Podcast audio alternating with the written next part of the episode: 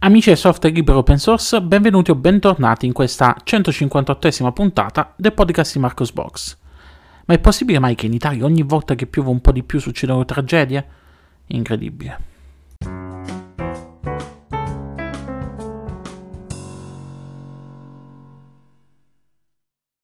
E rieccoci qui in questa nuova puntata del podcast di Marcos Box a commentare con voi le principali notizie dal mondo del software libero open source. Scusate l'intro polemica, ma non so voi, ma io ogni volta che sento notizie di morte e distruzione causa maltempo non riesco a non trattenermi dall'imprecare contro politicanti e amministratoruncoli che, anziché fare politiche di messa in sicurezza del territorio per evitare simili tragedie, si limitano a spendere i soldi in altri progetti non essenziali. Vabbè dai, parliamo di informatica che è meglio.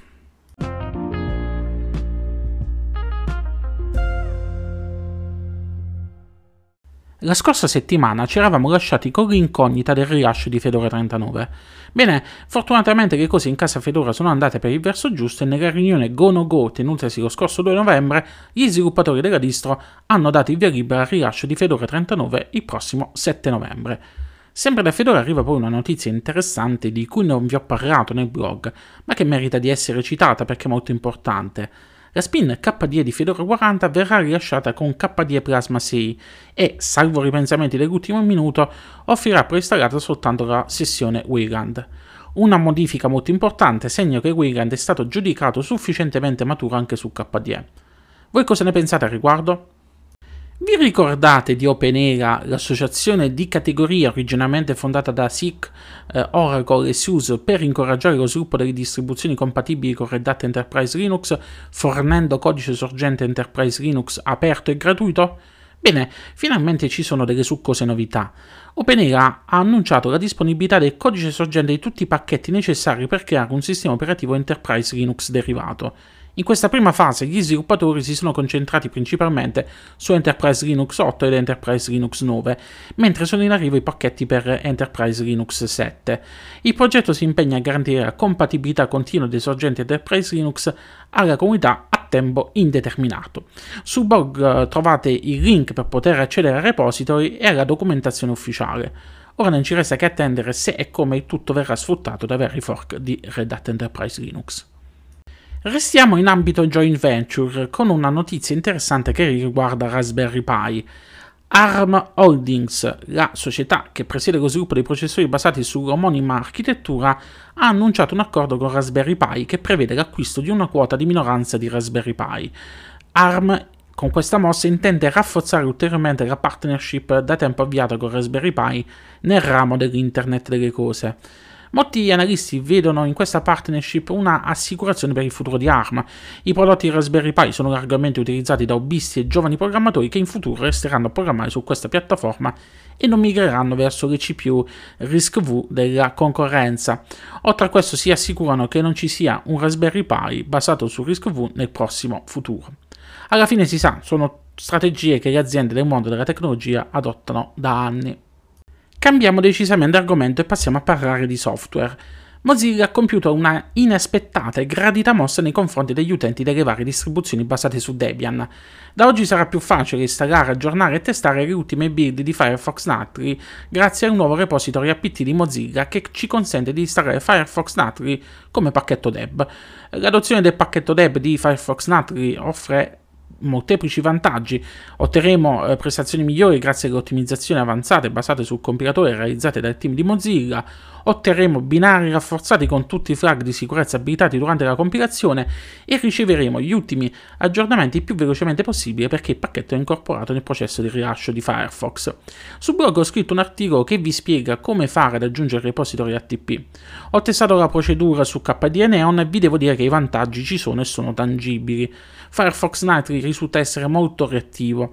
E speriamo che in futuro arrivi la possibilità di installare con lo stesso metodo anche il ramo stabile di Firefox, in modo anche da dare una mano alle varie derivate di Ubuntu che ora per via della scelta di Canonical di fornire Firefox soltanto in formato snap nei repository di Ubuntu, si trovano costretti a mantenere il loro pacchetto di Firefox.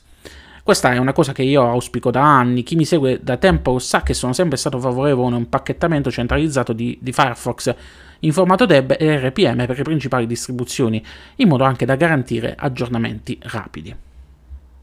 Parliamo adesso di Audacity, che da qualche giorno è stata aggiornata arrivando alla versione 3.4. Il programma non ha certo bisogno di presentazioni, si tratta del più famoso editor audio gratuito open source e multipiattaforma, largamente utilizzato sia da hobbisti che da professionisti. Io stesso utilizzo Audacity per registrare le puntate del podcast. Tre, tre, sono le principali novità che sono state introdotte in Audacity 3.4. La prima è la possibilità di allineare facilmente le clip audio al tempo e al ritmo del nostro progetto musicale.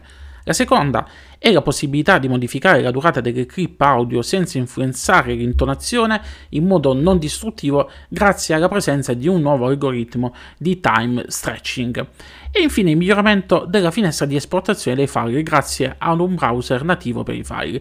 Funzionalità questa che onestamente non mi sta piacendo molto, me ne sto accorgendo ora durante la registrazione della puntata. Preferivo la vecchia schermata di esportazione, probabilmente sarà questione di abitudine, ma... Comunque, per maggiori dettagli su questo rilascio vi rimando come sempre all'articolo che trovate sul blog dove è inoltre disponibile il changelog completo.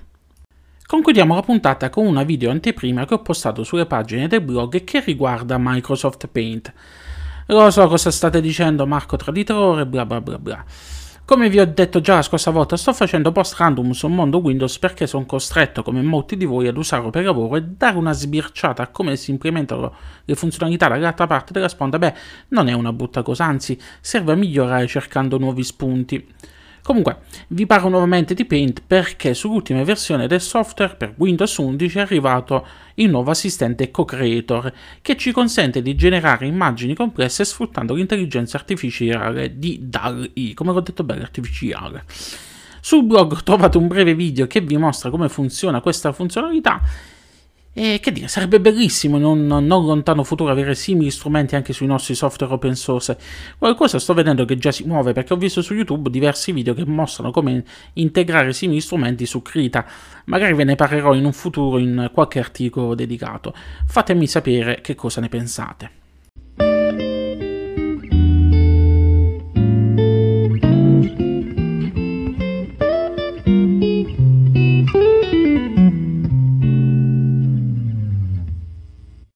Ecco, questa ultima notizia si conclude qui, questa 158esima puntata del podcast di Marcos Box.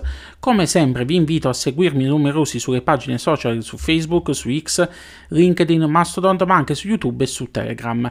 Vi ricordo inoltre che su Telegram trovate tre canali per seguire il blog, la pagina principale con notizie che potete utilizzare a mo' di feed reader, la community Telegram dove potete discutere di tutto quello che vi interessa ed infine un canale Telegram con una serie di offerte Amazon da me selezionate e che potete utilizzare per supportare il blog grazie ai link di affiliazione o se siete più smanettoni potete utilizzare direttamente voi il codice referral marcosbox-21 che trovate linkato sul blog.